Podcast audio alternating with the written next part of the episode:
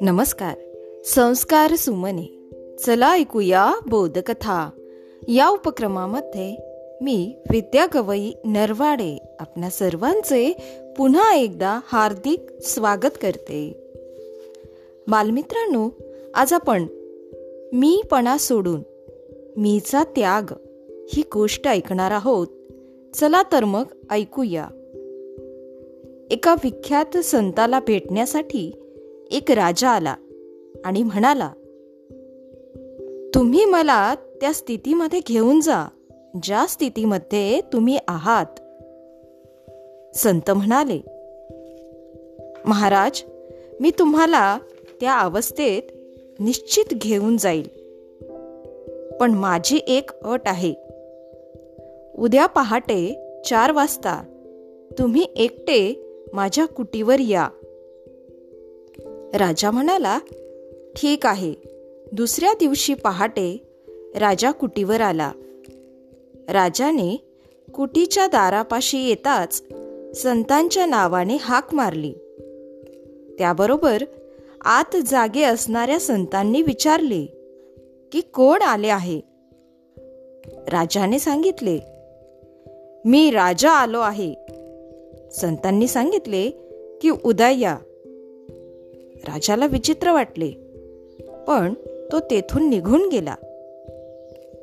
दुसऱ्या दिवशी पहाटे चार वाजता राजा एकटा पुन्हा कुटीपाशी गेला. राजाने हाक मारली. संतांनी पुन्हा तोच प्रश्न विचारला. राजाने यावेळी उत्तरात सुधारणा केली कारण मी राजा आलो आहे हे वाक्य संतांना आवडले नसेल म्हणून राजाने सांगितले मी आलो आहे. संत म्हणाले पुन्हा उद्या या. तिसऱ्या दिवशी राजा पुन्हा गेला. दोन दिवसांप्रमाणेच घडले. यावेळी राजाने उत्तर दिले मी आहे. संतांनी पुन्हा उद्या या असे सुनावले. राजा चौथ्या दिवशी मात्र विचारात पडला आता जावे की नको? कारण संत काहीही उत्तर दिले तरी हाकलून देतात माघारी पाठवतात. त्यापेक्षा न जाणेच बरे या विचारात राजा होता. आता तीन दिवस हाकलून दिले आहे आता चौथ्या दिवशी जाऊन बघू. चौथ्या दिवशी पण राजा गेला. त्याने संतांच्या नावाने हाक मारली. संतांनी आतूनच विचारले कोण आहे? मात्र यावेळी राजाला काय उत्तर द्यावे हे सुचले नाही. तो गप्प राहिला. मग काही क्षणातच आतून संत बाहेर आले.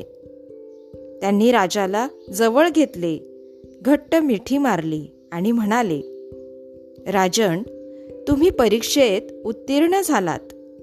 पहिले तीन दिवसात तुमच्या उत्तरात तुम्ही मी आलो असे उद्गार काढले. पण मी तर तुम्हाला एकट्यानेच बोलावले होते. तुम्ही तुमच्या मीपणाला बरोबर घेऊन आलात. मानवी जीवनात या मीपणाला काहीही स्थान नाही. मीपणा सोडला की खूप काही शिकावयास मिळते. तात्पर्य स्वार्थ अहंकार मीपणा या तीन गोष्टी सोडा जग सुंदर दिसेल. बालमित्रांनो या ठिकाणी आपण थांबूया. उद्या पुन्हा भेटू एका नवीन गोष्टीसह. तोपर्यंत घरी रहा सुरक्षित रहा आणि मास्क लावा. माझा मास्क माझी जबाबदारी. धन्यवाद.